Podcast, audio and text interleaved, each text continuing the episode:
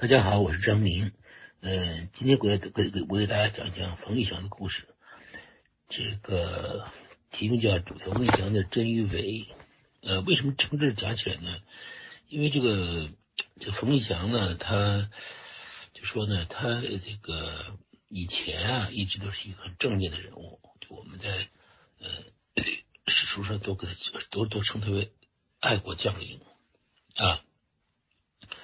这个呃，我当年在做硕士硕士是我做硕士论文的时候，呃，我说我做我做的是军阀，呃，我我把冯玉祥也列进去了。以后来，还老有些老师还不同意，说你这个冯玉祥不是军阀啊。这个现在好像又有点变化，现在很多人对他评价很不高啊。我看这个网上就是在这个微信上骂他的人很多。这个其实这个骂他的主要两个方面东西，一个就是说呢，他那个道格啊，他是他到了这个吴佩孚的格，这是第一，这是第一个问题。第二个问题就是他把那个溥仪给撵出宫去了，呃，说他这个破坏了当时这个这个国民政府跟这个谁呢，跟这个清廷的约定啊，就 这个这两个问题啊。这个但是当年的时候啊，当年的时候人们。就他最大的非议不是这些啊，主要主要说是大家都说这个人很虚伪啊，比较虚伪。就说这个一九二七年，就是国民党跟共产党分家啊，分家。当然，蒋蒋介石采取了一种一种特别绝断的方式啊，就是呃是靠那个就是就杀共产党来清共。这个冯玉祥其实也分共了，他是把李宋共产党员出境。然后他们就开始合作，就是这个我知道开了个徐州会议，徐州会议呢，冯玉祥跟蒋介石合作。这个冯玉祥到徐州来见蒋介石的时候，这个呃蒋介石呢是坐在头等舱，呃穿了一身这个笔挺的这个这个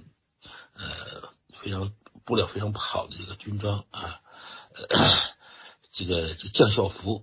这个谁呢？这个冯玉祥呢是从。呃，三等车厢里出来，他们欢迎都都欢迎错了，都没没没没没，在头等车厢等着，都都都嗯，那个这人就人就不见了。完了，结果在三等车厢里头爬出来一个大兵，穿着个儿都挺高的，但穿着一身土布衣服啊，这就是冯玉祥啊。其实后来冯玉祥基本上给这形象就是什么呢？穿的土布衣服，穿土布军装，跟这个士兵呃跟士兵混在一起啊，这样一个形象。当然，这个形象当时的在当时的国民政国民国民这个这个国民政府这将军中啊，很扎眼。就人家一般都是那个啊，军装笔挺啊，穿的这种这种这种啊将军服啊，穿的马靴啊，这个是骑的高高头大马，从蒋介石以下啊，他们都都是这样的啊。但是只有这个冯玉祥就始终穿着个士兵的衣服啊，穿土布衣服啊，就跟士兵混在一起。嗯，史前他也是这样的，就是会说后来有人说这个人很虚伪，这人很虚伪，就是这不这不是真的。他平时其实也穿的好的啊，吃的好的，跟那个士兵不一样。反正就是说这个舆论，当然那个舆论就是他就就是这个人很很作伪，很假，很假。但是我们现在看来，他是不是真的是这样啊？真的这样？这个事儿呢，得得从得得是得得得什么呢？慢慢呃来考察。这个冯玉祥啊，他其实呃跟这些人的，就是跟当时民国的这些将领的这个出身都不太一样。这个民国将领呢，一般的来说啊，就是我们讲北洋时期的将领呢，他们大多数都是出身于这个北洋系统的这些学校啊，这个有的还是留洋的啊。反正说呢，就是纯 纯粹大兵出身的人是非常少的啊，非常少的。但是冯翔是一个啊，冯翔在这个整个这个北洋，一后来一直到到国民党时期，他一直在，嗯，他也是嘛，呃，他也混长时间嘛，他就是他是一个很少见的，纯粹是大兵出身的一个将领啊，跟别人不一样。他家世呢，其实很很一般，很一般。他父亲就是一个淮军的第一军官。这个日子过得很惨，他们他说从小穷小日子过得挺惨的，所以他从小的这个这个这个愿望啊，就是最就是尽早能补一个兵，就补就在淮军里头补一个兵额，然后呢，他也当兵，完了吃啊，完了完了完了吃粮啊，拿拿兵饷，然后他们家日子就能好过一点。他就这么点愿望。后来他终于补上了，然后呢，但是他的他的军队很快就变成了五卫军。后来他听说呢，就是那个袁世凯的新军呐，小连新军呢是军饷比较高，比他们高，所以他就转投啊小寨新军去了。但是他是。别人进小寨新军一般都是一个都很快就换成一个官了，但是他还是他就是个大兵，大兵从这个呃三等兵开始做起，然后然后二等兵、一等兵。这个人呢，从小从那个时候开始就特别上进，就是他说大兵出身，他没上过学，但是他自己自己去找老师呢，认认了几个字，然后就开始自己读书，很用功的读书，同时呢，他也。就就打听啊，就怎么才能够出人头地？说听说那个喊超能够出人头地，他就自己跑野外去喊超练嗓子。中医他就如愿他就喊超了，然后又当了班长，然后又当了排长。这期间呢，是袁世凯曾经到他们部队里来挑卫兵啊。其实按他这个状态，他是可以去挑上的个儿，他个儿个儿比较高，但是人家不舍得让走，就把他藏起来，所以他就。如果他要早被袁世凯挑上的话，他可能早早就发迹了啊！但是后来一直一直这么从从小小排小班长排长这么往下去熬，所以后来他呃到了新军，就是到了新政时期呢，你考考连长啊是需要有有到连长是要需要考，呃他他也考上了，后来他甚至说呢，甚至他考上了营长，就他是管带叫管带，都考就是一个士兵的身份，他居然能够。呃，一个大兵，就是没上过军校的人，居然能考上营长，当时也是个奇迹，也是个奇迹啊！所以这个人是一直就很上进，就很上进，很刻苦的一个人。他读书的时候，别人都不读啊，完了自己就偷偷的就把背蒙起来啊，这么这么看书，真的很不容易，很不容易。但是呢，由于他的出身他跟别的军官不太一样，所以他呢又受又又看过点书，所以他很容易受到一些。就是说我们讲的一些一些思想影响啊影响，所以说呢，他他很有意思的说，就是说在他是他身属北洋军，他是他是北洋第二十镇的下面一个小营长，嗯，但是呢，呃，在辛亥革命的时候呢，他居然是策动了几个小营长准备发生兵变啊，发动起义啊，反清起义，这是北洋军里头唯一的一次反清起义啊。以前呢是吴禄贞，他想他自己想把这个呃这个第三镇就是第第第三师带走，但是没带走啊，反而被杀了。但是这几个小营长是自发的想搞起义，当然这个这个起义被镇压了。被镇压以后呢，呃，他那同这些同同伴们都都被处死了。他因为当时不不在场，后来那个呃就是他被这个那个时候的北洋军的一个小一个一个骁将。陆建章看上了，说这个人个儿很高啊，相貌也堂正正的。冯玉祥就是一看着也很很很很厚道的样子，所以呢就保了他啊，就没让他就没就没杀他。啊这，张呢不仅不仅没杀他，而且后来还把他把自己的内侄女，就是他的他老婆的那个子女嫁给他，所以他跟陆建章就成了亲戚，成了亲戚。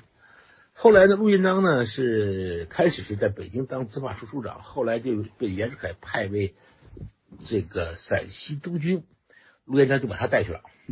啊，重新给他呃给了个官当啊当营长，然后到到了到了这个陕西呢又升为旅长，啊，呃，最后他这个旅又改编成为第十六混成旅，他在这个位置上干了很长时间，他后来他自己说，他说我其实。我当旅长的时候比那个吴佩孚还早，说我还是混成旅，吴佩孚当旅长的时候他是个一般的旅啊，呃，说后来当时吴佩孚升的比较快，就是开始的时候，其实我升的比他比吴佩孚还，嗯嗯，还是要快一点啊。我们知道很快呢，他在陆元章那儿干了干了一段时间以后呢，就发生了那个就是这个呃。这个这个这个讨袁起义，就是我就是袁世凯啊，就是搞红线帝制，然后呢，蔡锷他们就呃发动这个起义，发动起义呢，就是这个呃在此之前呢，这个谁呢？这个袁世凯就把那个陈仪，就当时的这个陆军呃陆呃这个这个参谋部呃参谋部的这个参谋次长陈仪派到四川去当四川督军。陈仪说呢，您给我派两支部队啊，一支呢他完了就袁世凯就派了给他派两个旅，其中一支呢就是冯翔这个旅，他让这个陆院长把这个旅让出来，然后你可以说陆院长你可以再编一个啊。你把这支旅让出来，让给陈毅，陈毅带去四川，带入带入四川啊。陈毅去了以后呢，很快我们知道就跟这个就跟这个这个讨这个讨袁军发生冲突了啊，发生冲突了。这个陈仪呢，后来也没也没也没撑得住，因为这个他不仅是他这个这个蔡哥讨袁，其实不是说他蔡哥有多么本事，他是正好去了四川，四川正好又是个多多事一个多事的地方，就是他当年那个辛亥革命的时候，那众多的那个。保路童子军都是一些袍哥队伍，的袍哥队伍并没有被被，只是表面上消沉了，并没有被压下去。这个蔡锷一去以后呢，就把这个四川给给给搅起来了。搅起来之后呢，实际上这个四川大乱啊，这个这个谁都取不了胜。这个时候你就看出这个谁呀？这个冯玉祥呢就比较有心计啊，他比较心计。他呢在这里头呢，就是也不好好打仗啊，就是以保存势力为主。啊，他而且他把那个成都兵工厂的几个呃有有有有五六门大炮，他全都给都给卷走了。所以呢，他又成因此而成立了一个炮兵团。这个里头我要提一句什么，就是这个这个吴佩孚这不谁呀？就这个冯玉祥啊，把这个十六捆征旅是当他自己的家来建的。这个冯玉祥从开始的时候呢，他跟别的这个军人跟别的将领就不太一样。别的将领呢，一般来说，到了袁世凯时代，就到了袁世凯当总统以后呢，这个别的将领就开始开始开始享受，开始享乐了，开始利用他自己的这个权势啊，开始享乐了，呃，开始攒钱呐，外国银行存钱呐，在家乡买房子置地啊，或者在租界去盖呃盖楼啊啊，这个我们到了租界，你看那大部分的好多都是这些这些大小军阀盖的盖的小小楼啊。但是冯玉祥不干这个事儿。这个冯玉祥呢，他就是把他这个军队当家来建的。军队这个十六回城里就是他的家，就是他家。他呢，每次挑兵都去他的家乡，他是安徽人啊，他的家乡。然后呢，找那些最穷的人家，最穷的，但是但是呢，长得还不错，就长得比较比较比比较粗壮的养一些呃穷人。然后找他们，他最好是脑脑后还有辫子的，就比较穷、比较落、比较没有文化、比较落后的这样农民，他招这样的人来当兵。然后呢，他对农他对兵特别好啊，这特别好。他从那个时候开始就经常跟士兵一块吃饭啊。然后他整个旅，整个旅他自己说，他说我这个旅一半人的小名我都能叫上来，多数人的名字我全都我全能叫上来啊。很多人就是一般的排上军官，他们的这个性格爱好我都知道啊，都知道。那么，呃，你想想看，他这个旅啊，跟别旅不一样，因为别人的旅啊，基本那个时候呢是是二字，就是呃一一个师两个旅，一个旅两个团，一个团两个营，是这样一个一个一个一个一个一个一个制度。别的呃。这个旅一个旅两个团，也就是加上旅直部队、什么自动队什么的，也就是两三千人的样子。三千人一般三千人到不了啊，撑死了三千人。但是他这个旅啊，呃，到后来已经将近一万人了，就是比人家一个师都多，人数多。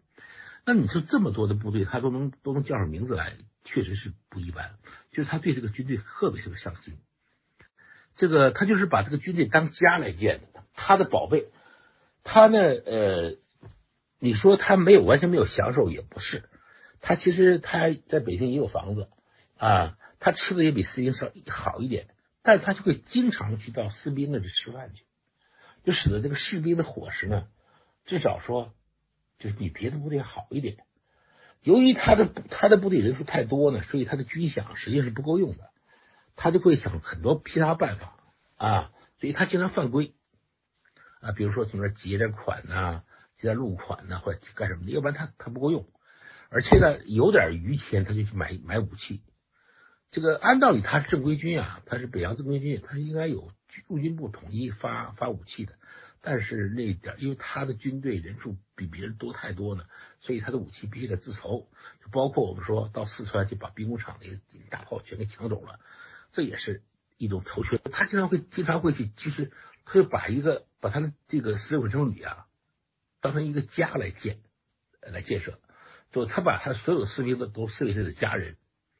这个好是真好，他比如说你比如说你生病了，他真的给你去给你看病啊。这个还给伤兵去伤给伤兵洗脚什么的啊，就是真的是有时候他真的去睡在士兵的这个啊这个这个营房里头啊，跟士兵一块吃饭的，经常会干这种事儿啊这种事儿。呃，但是你要不犯了犯了错，哪怕你是团长，他一样打军棍，他就像家一样啊。他到最后的时候，以后到最后他。都是都都北伐以后，他是第二方面军的司令总司令了。他底下那个底下那原来的大将都变成都变成集团军总司令了。他说要打还要打人家，他就是一个大家长，他的部队就是他的家。就是一般来说，我们说这个军阀命根子就是军队，但是在他在他身上体现的真是命根子，命根子加命根子。这个军阀的命根子，很多人是在地方命根子，但是他们很多人不一定。呃，那么珍惜自己的士兵，不一定那么有钱都往士兵上花，他们会自己去啊攒钱，会自己在比如说租界买个楼啊，在外国银行存点钱呢，或者投高投资啊，都会。但是只有这个冯玉祥这些都不做，有点钱他就去购置武器，有点钱就去招兵买马，所以他的这个他这个他这个旅啊特别有实力啊，特别有实力。那么。这个呃，他当然，他这个旅呢也招过一次，呃，就是后来就是就讨讨袁死讨袁那个，就是袁世凯死后，他的军队也也撤回来了，撤回来基本上没有没有撤，就是他讨袁呃讨袁结束之后，他的军队也撤回来了，也没什么受受也没什么受什么损失，呃，反而还多了一个炮兵旅啊，就实际上他这一次行动他是赚了啊，呃。然后呢，回来以后也是却遭了一次危机，因为在这个这个哪儿呢？就是在这个呃这个袁世凯死后呢，是段祺瑞当家，段祺瑞发动了对南的对南方的战争，就叫南北战争。在这过程中呢，他也是被奉调，就是去向南方进攻的。他也是一支也是一支向也是一支被被调遣的要去打仗的军队。当然，他这个是他不乐他不乐意的，因为。这个他不是说他像他说的他不想打内战，而是说呢一打仗呢很可能就会受损失，因为他都都都不想干这个事儿啊。尤其是说你打仗的对象可能是贵军，那时候广西兵呢是就著名的难打，所以他也不想啃硬骨头，所以呢他就他这个时候呢就考这个陆建章呢，陆建章是跟跟那谁呢跟那个段祺瑞是特别不对付的人，他们俩是同学。但是呢，他同学期间就不对付，到了袁世凯帐下就更不对付。这个时候呢，这个陆建章是下野了，他什么什么官职都没有，当家的是段祺瑞，陆建章就捣乱，然后就去策动这个冯玉祥说：“你到了武穴，你去不行你就南下，你去把那个安徽这个督军的黎世聪的这个地盘给抢了啊！”完了，这谁冯玉祥没敢，然后呢，最后他串动冯玉祥就在这武穴发了个声明，说我不干了，说我不南下，我要我要我要呼吁和平，不打不打一战。通电他是冯玉祥是发了，但是冯玉祥发现发完通电之后呢，四周雷都来了很多兵，看着架势要围剿他，这下冯玉祥也不干了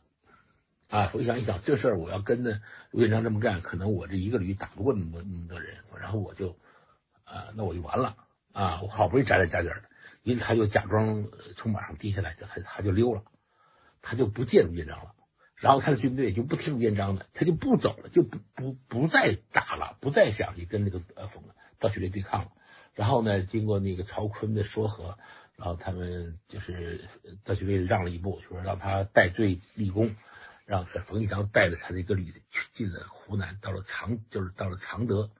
常德驻扎下来。他常德其实他在常德也不也没有打仗，因为那个仗已经呃主要仗已经打完了。啊，冯玉祥已经把仗不是吴佩孚的已经把仗打完了，他就住在常德啊。在这期间呢，他信了基督教。呃，吴佩孚呢，不是不是这个冯玉祥啊，他这个这一辈子啊，这个人家有给他几个称号，第一个呢就是什么呢？就是基督将军，就是他呢，他真的信基督教，他不仅基督教，还是他全军都信。呃，传说他是用水龙头给军给他的士兵洗礼，那水龙头洗礼可能未必，可能是未必，但是的确他让全军洗礼了，而且他还让这个基督教青年会给他们那个军队啊，就给他部队派牧师。他一个营都都跟一个牧师啊，他那个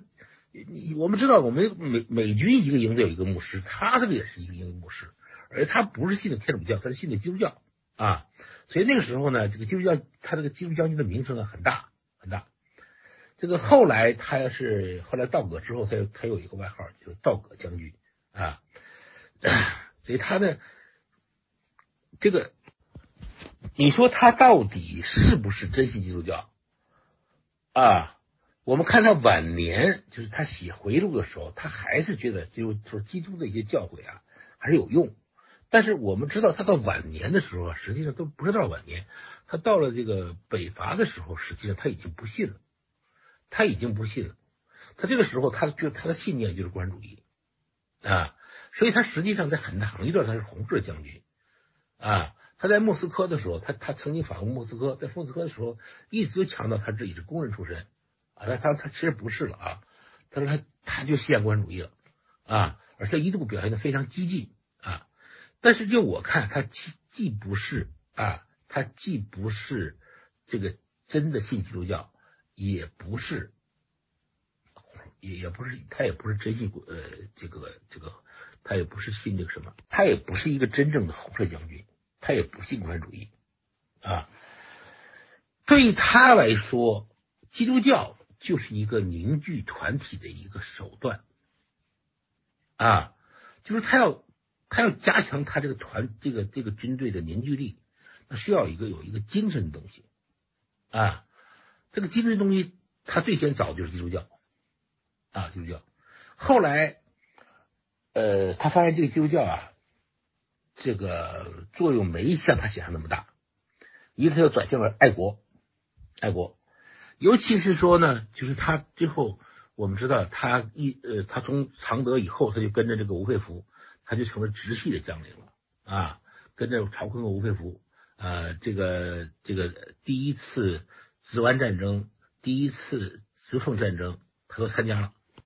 呃，而且呢，他是有耻。呃，从一个小旅长变成了师长，后来又变成了这个陕西督军，呃河南督军。但是呢，在当河南督军没当没当多久，就被吴佩孚吴佩孚给撤了。吴佩孚给他给他了一个明升暗降，给他一个莫名其妙的官衔，叫做陆军检阅使。然后就让他的军队呢调到，就让他给他调到北京来了啊，在北京来了。那么他呢，当然不可能把军队扔下嘛，他就把他军队带走了。在河南的时候已经扩，在陕西河南的时候已经扩张成为一个师三个旅的部队，这一个三三个旅的全都带到北京来了，就住在南园。那么这个地方这么点儿地方，怎么能养这么多军队呢？啊，这个我们都知道，这个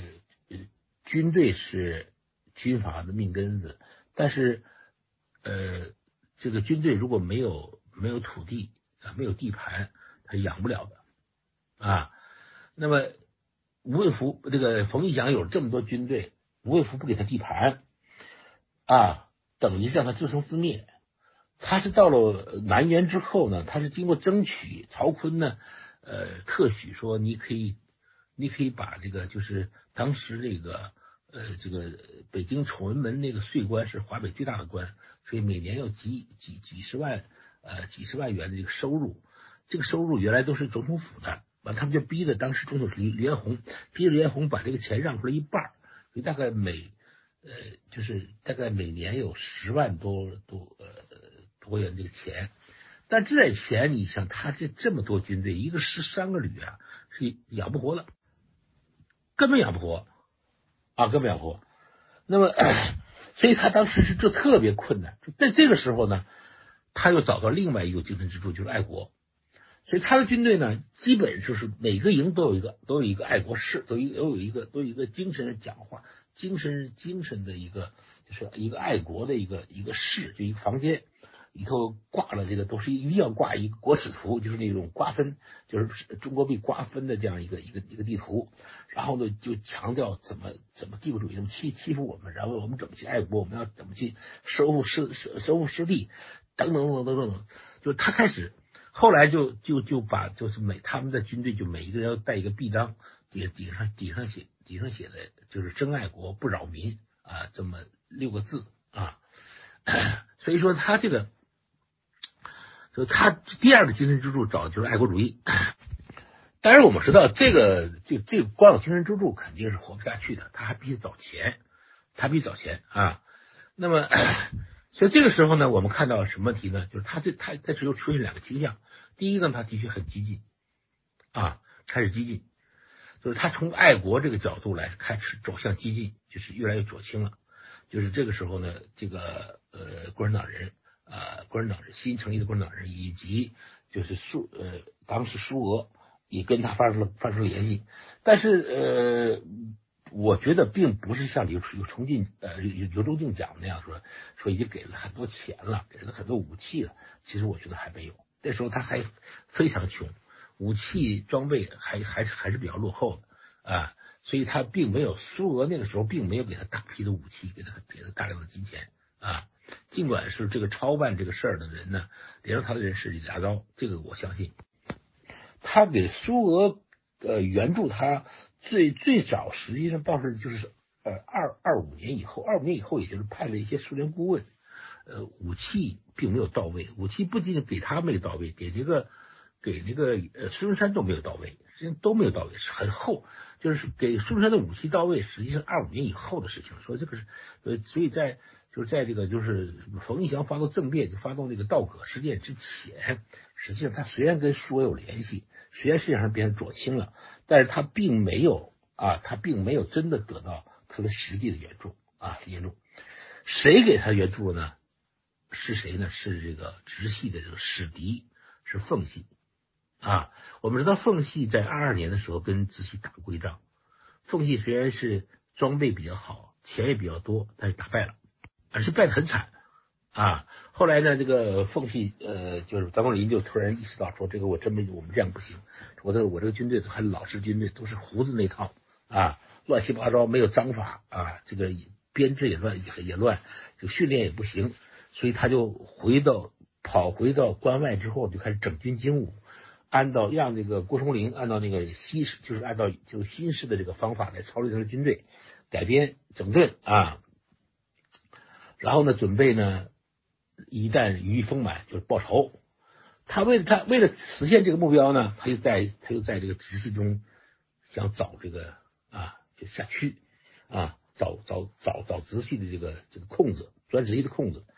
正好他们冯玉祥这个时候是被谁呢？就被吴所打打压，而且生计很艰难，这是个空子。所以呢，从那以后呢，这个缝隙就就是按其的阶级。冯玉祥，这样冯玉祥就度过了难关，就可以活活活下来了啊，就活下来了。但是就他他又成了一个缝隙在直系中的钉子。所以二四年啊，就十月这个呃直奉第二次直奉直奉大战开打以后，当时呢是奉军分三路南下啊，直军呢分三路北上去顶住他们啊，顶他们。第三路。就是抵抗这个抵抗谁的呢？抵抗呃抵抗这个奉军的呢？第三路军呢，就是冯玉祥。这个吴卫孚呢，对冯玉祥有点不放心，于是呢，就派了一个陕军的一个师，呃，就是那个胡景翼师来去监视他。但是没想到呢，实际胡景翼已经跟这个谁啊，已经跟这个冯玉祥已经说好了。他们俩已经已经都商量好了，就他们已经是一个小团伙，准备准备准备准备内部造反了。还有一个小团伙，还有一个人呢，就是叫孙越，当时在大明当自首使。完了，这吴卫孚也是更更傻的是，让孙把孙越调过来，调到北京，他主力不不都去去上前线了吗？把孙悦调上来，然后让让孙悦当北京卫戍司令，让这个胡景翼来监视冯玉祥，但他们三个都是一伙的。结果呢，呃，这边呢，这个就是山海关这一线，山海关九门口一线呢，是谁呢？是这个吴佩孚的主力，吴佩孚亲自率领主力跟这个奉系决战，打的是你死我活，是异常激烈，是。有军阀混战史以来，就是这场战争打的这个烈度啊，打的这个烈度是最高的啊，就是战场上是上万人的，就当场就上万人的死伤，跟此前打仗完全不一样。打到你死我活的时候啊，冯玉祥偷偷的啊就杀回来了，杀回来了，杀回北京，兵不血刃的。就城墙是那是自己人，自自自城城门是自己人把守的，就进了，然后把朝风给囚禁了，发动了政变啊，就是这是他的道格。其实这个冯玉祥这辈子就到了这么一次格啊，在那个军阀混战时代，道格三次四次有的是，但是都没有太有名。为什么呢？就是他到了魏福的格，魏福此前是常胜将军，每打必胜。但是这次他一到葛之后，他败了。冯玉这个魏福败，魏福的兵在前面打了，本来你死我活的，后面前面打的你死我活的，后面听说后方出出事了，着火了，到前面就没有再信。魏福还觉得还挺有戏，觉得还挺不错，他还挺满信心满满，说给我两千人，我去把把冯玉祥打败了，就我就我就再回来。等我两千人等到了天津之后跟打，他怎么可能那么轻易能把魏福冯玉祥打败呢？不可能嘛！冯玉祥那个时候已经有三四万人部队了，三四万人你两千人你怎么打不过他？不可能的。而冯玉祥训练部队也挺有些，也也也也有一套，而且也很，他的军队也很能打。所以最后吴佩孚至少带着两千人就跑了，他的前线的部队就他的这个他精心训练的这些嫡系部队全部土崩瓦解，完蛋，都被人消灭了啊，都被消灭。呃，所以这一次呢，就是很多人呢就觉得。魏福很冤啊，魏福很有名啊，名声也不错。然后呢，就因为道格的问题呢失败了。所以因为这个事儿呢，这个冯玉祥呢就呃背上了恶名。但是恶名呢，这个恶名呢，这个其实还不算大啊，不算大，就是已经就是他已经他他，所以他他的解释就是说，我是我不是说因为什么我我被被谁逼的，本来就是被冯翔给。他被吴佩孚给歧视了，就他实际上是，实际上是因为我养我没有地盘养不活军队了，然后我才才才才到的格，而且而且我是收了，实际上收了奉系的钱了，啊这些事儿他他全遮过去了。他说我就是因为这个啊，这个吴曹锟吴佩孚腐败，我呢才可以才发动的首都革命，我不叫道格啊，我是首都革命，所以在他那块儿，这个他这个道格就是场革命。啊，日常革命。那么当然，我们知道这个都都这这都是说法了，都是说法，其实并不是那么回事啊。这个，但是呢，从此以后，他真的特别的，就是他这个就是激进这个或者叫次化的速度呢，就更快了啊，就就就就非常就更快了啊，更快了。那么我看到他这个情这个，就这时候就他就他就跟这个苏苏俄的合作越来越密切了，越来越密切了。那么在这种情况下，我们就发生了他第二次，就是他的紧接着，他紧接着这时候他不是政变之后，他跟奉系联手，就是控制了北京嘛。这个而且他对他奉系实际上呃并没有进北京啊，奉系是绕过北京南下去了。他呢实际上他是他占的平津两地都是他他在控制，所以他呢就把这个溥仪给赶出京了。他说我是要完成我当年的这个遗志。那个时候啊，我那时候发动兵变，我那时候发动革命的时候，我就失败了。我要补上这课，我要我要彻底把满清推翻。但是满清已经被推翻了啊，被推翻了。那么你这个时候你把这个小皇帝赶给赶出宫去，对吧？这个事儿呢，是不是合合是不是合理合法？当然是要值得讨论的。呃，应该说当时的时候，所有的就是这个北洋界的大佬啊，都都都说的不不对，都都在骂他。啊，都在骂他，以及他后来把这个就捧出来的段祺瑞，段祺瑞都说的不对，不应该这么干。但是他也有些人说对，有人对说这个说这个说这个说虽然是这个小皇帝跟就这个清室啊，跟这个民国有协议啊，有优待协议，但是那个谁呢？这个这个溥仪因为一九一九一六一九一七年的发就是参与这个复辟，他已经自己撕毁了这个协议，说他是可以的啊，可以的。反正这个事儿是挺有争议的，挺有争议的。但是我不相信啊，就是说。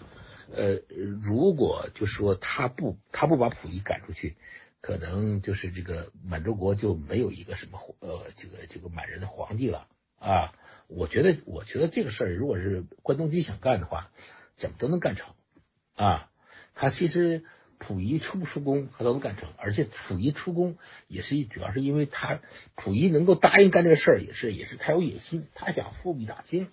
啊。这样这借日本人手特别大清，所以这个事儿呢，就是本质上跟这个冯玉祥是不是能把他赶走，这个是不是把他赶走了，赶赶出宫去了，这关系并不是那么大，那么大啊，那么大。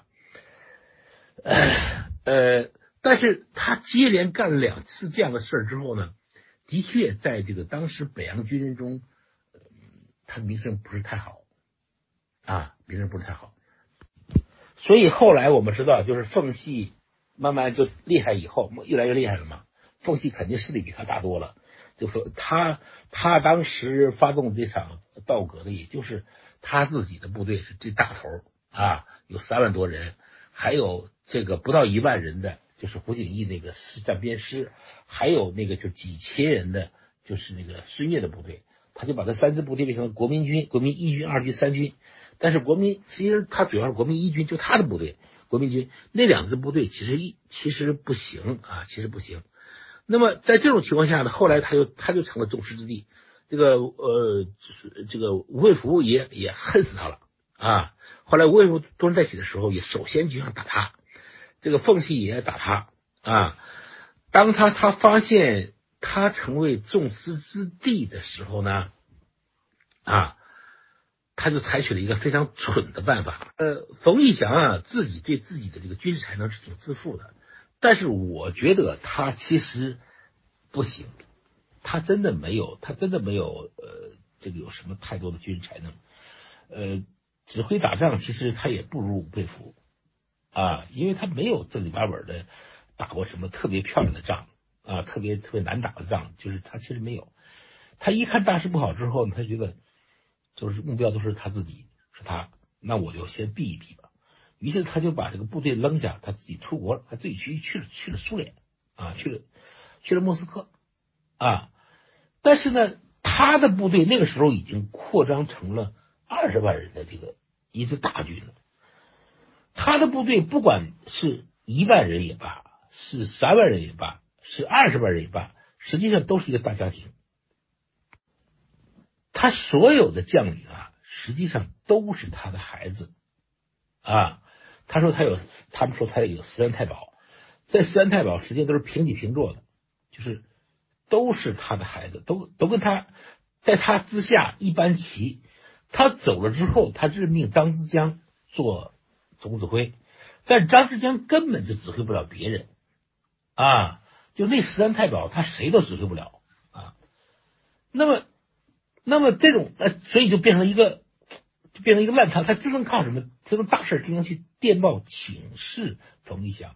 你想，他远在莫斯科，这前线的事他怎么他怎么清楚呢？所以呢，这张世江他们也是，就是他他这个他走出，他们他们又犯了第二个错误。第二错是什么呢？就是什么呢？就是放弃平津，就是不是当时不是平津了，放弃京津，退守张家口。然后呢，他们在南口，就北京南口呢设了一个镇主阵地。然后呢，就开始说，我就我就凭着南口这个这种险要的地形啊，进行坚守。我就我就等等你来打，我就不跟你，我就不跟你在平原上较劲了啊。此前呢，因为这个奉军南下几次南下，后来跟奉军跟孙传芳交火什么的，其实他都是很好的机会。那个时候，这个他只要他从中打一下，奉军那就是首尾不能相顾。后来就后来他被，就是他他被就他实际上后来他的军队实际上实际上被人给打散了，那个命令就没有了。但此前他很多机会都放弃了，最后他走了，办了一个大蠢事儿啊！因为他走了之后，实际上下面的人谁也统治不了他的军队。然后他下面的人又犯了一个更大的错误，把军队全拉张家口去了啊。那么呃，吴佩孚和那个奉军联合起来进攻南口，进攻南口当时没得手，就是确实不好打啊。那个时候的武器装备又不是太合又太合适，南口的那个又是太险要了，所以他们干打了很长时间都没得手。但是这个冯玉祥的部队就是国民军啊，他自己溃败了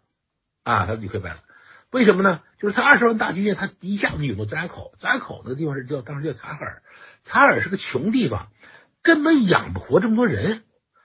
然后他们就自己呢，就是向向向山西发展，所以发展首先打大同，大同又是一个城墙特别高、特别难难攻的地方，攻的很容易攻下来，所以进山西也进不去。这这么二十万人集居住在张家口，就很快就就就就是没粮了。没粮了，军队就散了啊。边上呢，冯玉祥还没等回国呢，他这军队已经散了，四分五裂，没了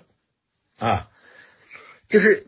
如果那个时候说的话，就是他的军队那时候已经消耗了，没人了啊啊。接下来国民二军，国民二军因为这个胡景翼突然病死，国民二军也散了，也完了。呃，国民三军可是找更更不行啊，更不行。所以国民军就是昙花一现，就完蛋了，完蛋了。完，但这个时候呢，我们知道这个北伐开始了。我们知道，从北伐军先打的吴佩孚，吴佩孚这个有名无实的军阀，把吴佩孚打败，打败之后，北伐军就非常啊，就气势非非盛，很盛，然后就一打一撞，一打一撞。就先后来又把吴佩孚打倒之后，又开始又把孙世芳打败了。等孙世芳打败之后呢，这个这个这个谁呢？就是冯冯玉祥就开始杀回来了。过来以后呢，先到那个内蒙的五原啊。就是我们说的包头，包头呢，他把这个总算是聚拢了一些散兵，他过去的军队啊，呃，有那么个呃两万多人啊聚拢了，然后呢就开始开始向向奉军发难，奉军发难。完了这个时候呢，阎锡山阎锡山一直都是守着山西不动的啊，谁也不得罪。这个时候也突然宣布加入加入加入国民革命军队伍。然后呢，这个就是奉军呢，本来就已经对付这个南方的军队啊，南方的这个北伐军就就很挠头了。完了，这个时候呢，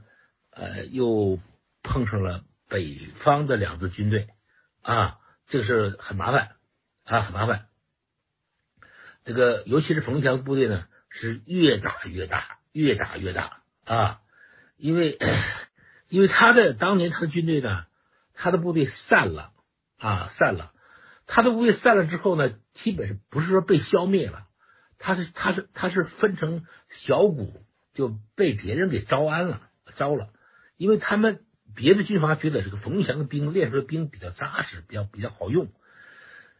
呃，但是他的军队在别人那儿待遇都不如像他那么好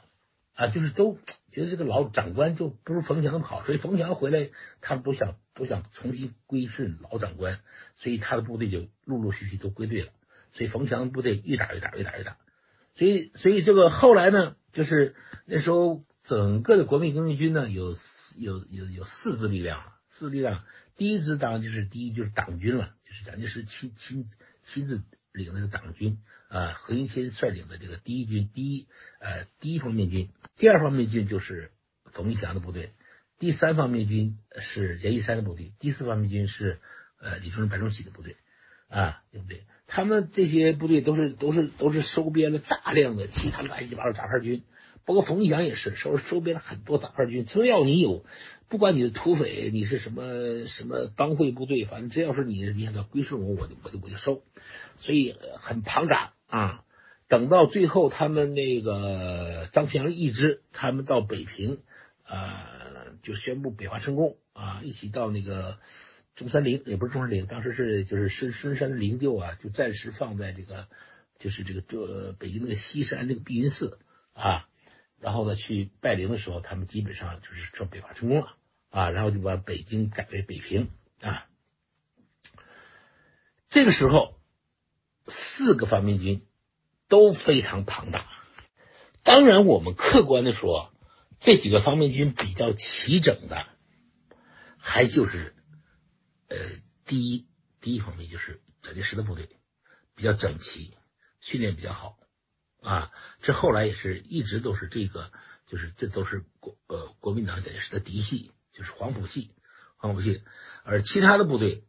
呃，尤其是冯玉祥的部队啊，还有这个这个桂系的部队，都比较杂。说桂系收编了大量的这种这种。这种投降的敌人，或者是说自己阵营内啊，比如像唐生智的部队，原来是自己阵营的，后来最后因为闹闹掰了，大部队大部队也都被他收编了啊，所以都是都是都是人员很庞杂，很庞杂。那北伐胜利之后呢，他们首先的一个问题就是说，因为每天这个军费是天文数字。当时中国经济根本就支撑不了，根本支持蒋介石的这个江浙财团，这个时候已经告急了，说你们再这么干，我就不支持你了。这个你你没钱，哪有这么多花这么多钱的？蒋介石也不得不啊，不得不说裁军问题。大家都说裁，都都说四个方面军都说要裁军啊，裁军都不想裁啊，所以这场打，说首先就呃打的就是蒋桂之战。就是蒋介石跟桂系打起来了。那么蒋介石他的办法是，蒋介石打仗也不行，但是他有一他这人政治很厉害，政治很高明，他是用这种呃收买的方式，就把桂系的大部分将领，尤其是原来原来这个原来这个唐制部队那些将领都收买了，所以这个呃桂系他们就只好跑了啊，只好跑了，就。那么就把桂系给了账了，是吧？这个这一个这一支方面军就基本就了账了，就能裁的就裁了啊，裁了。那么还有两支呢？还有这个阎锡山的和冯玉祥呢？这两个怎么办啊？这两个呢？你两个字互相这个斗啊，就是关于这个裁军问题啊，就是一一边一定要裁，一就是而且一定要裁你们的啊，一边是一定不能裁，要裁裁你的啊。这个僵的僵的简直是就是这个来回拉锯，来回拉拉拉锯。所以从这个斗法，就是蒋冯阎斗法，就是分分合合啊啊，这个里头还掺了这个汪精卫，汪精卫跟蒋介石这个这个矛盾也很激烈。汪精卫呢，后来他自己组织了一个扩大会议，就是蒋介把那个党内的一些反蒋的人士都拉起来啊，这以后呢，也加入了这个呃冯岩的这个队这个阵营中。冯岩其实也不是，也不是一直都是合作的。有一段时间，这个严，这个冯玉祥还被谁呢？去到山西去联络阎锡山，被阎被阎锡山给扣了，给软禁起来了。但是，呃，阎锡山也软禁了冯玉祥，并没有解决他的问题。阎冯谁呢？就是这个这个这个蒋介石还是要裁他，还是要裁军。从大大道理上讲，裁军是应该的，因为你不可能。当当时他们最早的四个方面军大概有就四五百万人，你四五百万人的军队，当时中国能养得起吗？根本养不起啊！那时候也不是义务兵，都是那个都是雇佣兵，都是发军饷的，怎么养得起那么多兵呢？所以，所以一定要裁的，大道理是讲裁。但是你裁谁的？裁谁谁都不干。其实我说那个军阀逻辑啊，就是一旦这个进入中华军阀逻辑之后，这个事就不好不好办了。军阀逻辑只有只有一个办法解决，就是你一支有一支强的部队，把其他的部队全干掉啊，然后你再重新裁军，重新进入宪政这个这个轨道才可以。但是在在之前，就是在这个事儿，就是你能不能做到把其他人干掉，这个事非常难啊，非常难。那么我们知道，到最后的时候呢，到了三零年的时候呢，他们之间实在是不可调和了。于是阎锡山和冯玉祥合作，跟蒋介石打起来了，啊，打起来了。这一场大战可是也非同小可，这双方参加的人人数，参人数已经是经过裁军以后，实际还有百万之众，这打的难解难分啊。这个冯玉祥的军队呢，他不是说全能打仗，至少是有一部分军队是比较能打的，因为他的练兵，这个就是练兵练的比较苦。比较能打的，这个阎锡山军队呢，打仗不太行，但袁绍军枪法好，因为阎锡山这个很注意这个兵工生产，就山西兵啊，这个子弹有的是，枪法不错啊。虽然是冯阎之间有矛盾，他们之间合作的也不是很好，但是还是给造成了很大麻烦。这仗打的是真是难解难分。但是最后的时候呢，我们发现什么问题呢？这个这个蒋介石的这个分化瓦解这个政策又起作用了。蒋介石是总是能够找到对方的空隙，然后呢，派出人马去收买对方的将领。最大的问题还是出在冯玉祥身上。阎锡山的兵呢，他的凝聚力比较强，虽然他不能打仗，但是凝聚力比较强，不太好收买。但是冯翔军队呢，比较好收买啊，因为冯翔做的太大了。啊，太大了，他部下他还是那种家长制作风，就是你包括韩复榘，韩复榘是他的三太保之一嘛，都做到方都都做到都做到集团军司令了，他说打就打，啊，说罚站就罚站，他受不了啊，受不了。再一个呢，的确是这个蒋介石这边这个钱多啊，去可以收买啊，收买。你比如说在像在这个就是。呃，就像就是就在就是武汉就襄阳他们这这这一带这这这一条战线上，当时这个当时主持这个战线的是那个何成俊啊，何成俊就从呃武汉口拉来一火车那个妓女，一会儿妓女之后呢，就在这个呃战线上就放那儿了。以对方的西北军的这个呃军官，只要派上军官，你到来白嫖，然后走的时候还得拿一摞钱，很快就把对方给瓦解了。啊，所以后来就发现，冯祥就发现他他的将领一个一个的叛变，一个一个的叛变，啊，冯祥非常恼火。冯祥觉得他们原来都是我是一家人一样，我对你们像儿子一样的。虽然我生气就打你骂你们，但是我真的对你们好啊，我真的是跟你是一家人，从小带大的那种感觉。但是发现这个这儿大不由爹了，到这个时候已经是真的不行啊，真的不行。完了，最最最关键的一击是什么呢？是张学良最后从后面捅刀捅一刀，张学良出兵了，那么冯冯冯延就突动瓦解。所以张学良呢是直接把谁呢？是把这个其实给帮蒋介石大忙了啊！就虽然是你能瓦解冯玉祥的部队，但是呃，最后能够解决战斗但还是要靠啊。这个最后的这个冲击，冯玉祥呢就基本上片甲无存，他就变成了光杆司令，他只剩了一个警卫团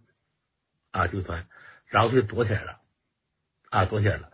呃，阎锡山呢躲到了大连啊，大连，然后呢，他的他们两个地盘呢全部被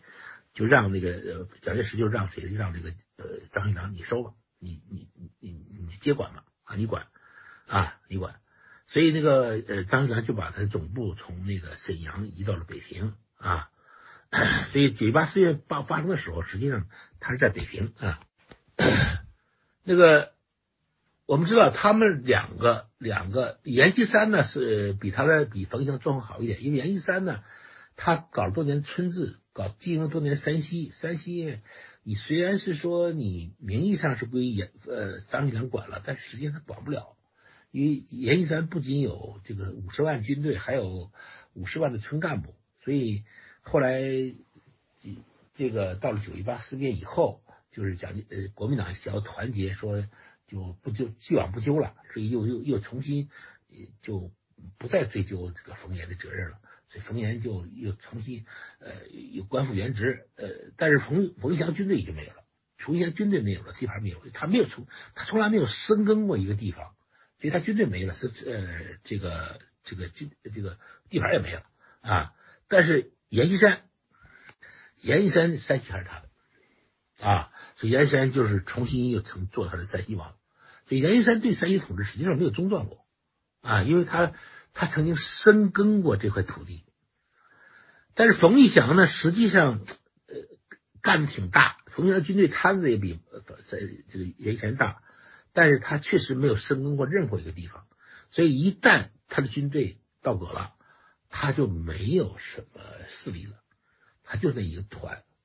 所以他躲在这个呃泰山，在这个韩复榘的屁股下就在那儿读书。后来呃给那个蒋介石给他挂了一个军事委员会副委员长的头衔，他有时候去南京，但是他也没人搭理他。这个冯冯玉祥呢，呃从呃。中原大战之后，实际上他的军事生涯就结束了，他的就是他的政治份额已经基本没有了。呃，此后虽然他还能出现过，就是有些事儿他还就是还会出来说话，呃，平时还写写点诗啊，呃，但是基本上来说，他就是一个过气的人物了，就是过气人物了。这个 而且呃，在抗战呃中间，他的部他的以前的前部下大部分都被留在了敌后啊，当游击队，说你不要认为游击队支持共产党，但是国民党这后面放了很多游击部队。有很多那会游击部队，很多都是冯玉祥的这个这个这个旧部，这些旧部呢也很不争气。后来就是在呃，就是有可能也是因为条件比较艰苦嘛，后来大部分全全投降了，包括包括这个冯玉祥特别欣赏的孙良诚，最后也投敌了。所以就据说孙良诚的投敌的消息传到重庆的时候，这个冯玉祥当时差点没晕过去，说特别特别的难受啊。可以说啊，就是冯玉祥呢。他这辈子，他先是信仰基督，不是真的啊，只不过是作为维系维系军的一个手段。后来信仰，后来后来去爱国，也不是真的。那么你看到他的军队也不爱国，也不爱国。那么不，至少他的军队不比别的别人爱国。要论打仗，要论这种不投降，其实他还不如蒋介石的嫡系。那么后来他刺化，其实也不是真的。就他也不是，他也不信仰共产主义，就是他就是冯玉祥这个人呢，他一辈子实际上，我觉得他就是一个标准的中国农民啊，有中国农民式的狡猾，有中国农民式的顾家，中国农民式的勤俭啊，就勤俭持家呀啊那种感觉特别强烈啊，他就是个农民，农民，他把他的军队当成一个农民大家庭来来建设，呃，无论他外面他有什么多少的表现。啊，呃，他有的时候觉得他老粗。他在北京的时候，他他也有将军服，他也有他那种那个将帅服，也有那种呃大马靴都有。但是他给人的样子就特别土，就他穿这些服装跟别人穿不一样啊。别人至少都进过军校，他没进过军校，他特别土。所以后来他干脆就推变成士兵服装，这样他还比较舒服一点。所以呢，在北当时北京的饲料厂在北洋时期。还是在呃国民党时期，在四四小场合都变得非常不适应，非常不适应，他别别人非常别扭，他落落落落落寡欢那个感觉。就是他呢，就是他这个状态，就是他你说他伪，他也是农民式的伪，就是他经常会撒谎。比如说我们说，呃，就是他，比如说他他他说他他他他实际上就是一个淮军将领，淮军低级军官的家庭出身的，他根本跟工人一点关系没有。他到莫斯科的时候，他是工人家庭出身，他祖祖辈辈全是工人，所以他就呃，历史上那叫信奉官主义啊啊，说的非常慷慨激昂，慷慨激昂。那么他说他信基督啊，基督，他说基督呢有好多好多东西，很多好东西，就跟他儒家是实际上相通的。那么实际上呢，我们说他后来也不信了，他根本他根本就不信他，也不再做礼拜，什么都都也也不信了啊。那跟共产党合作，但实际共产党也帮他很多忙。啊，你包括这个刘伯坚呐、邓小平都在他的部队提工作过啊，都做了很大、出卖很大力气。那一旦他形势不好，他觉得大家都都要分共，都要亲共。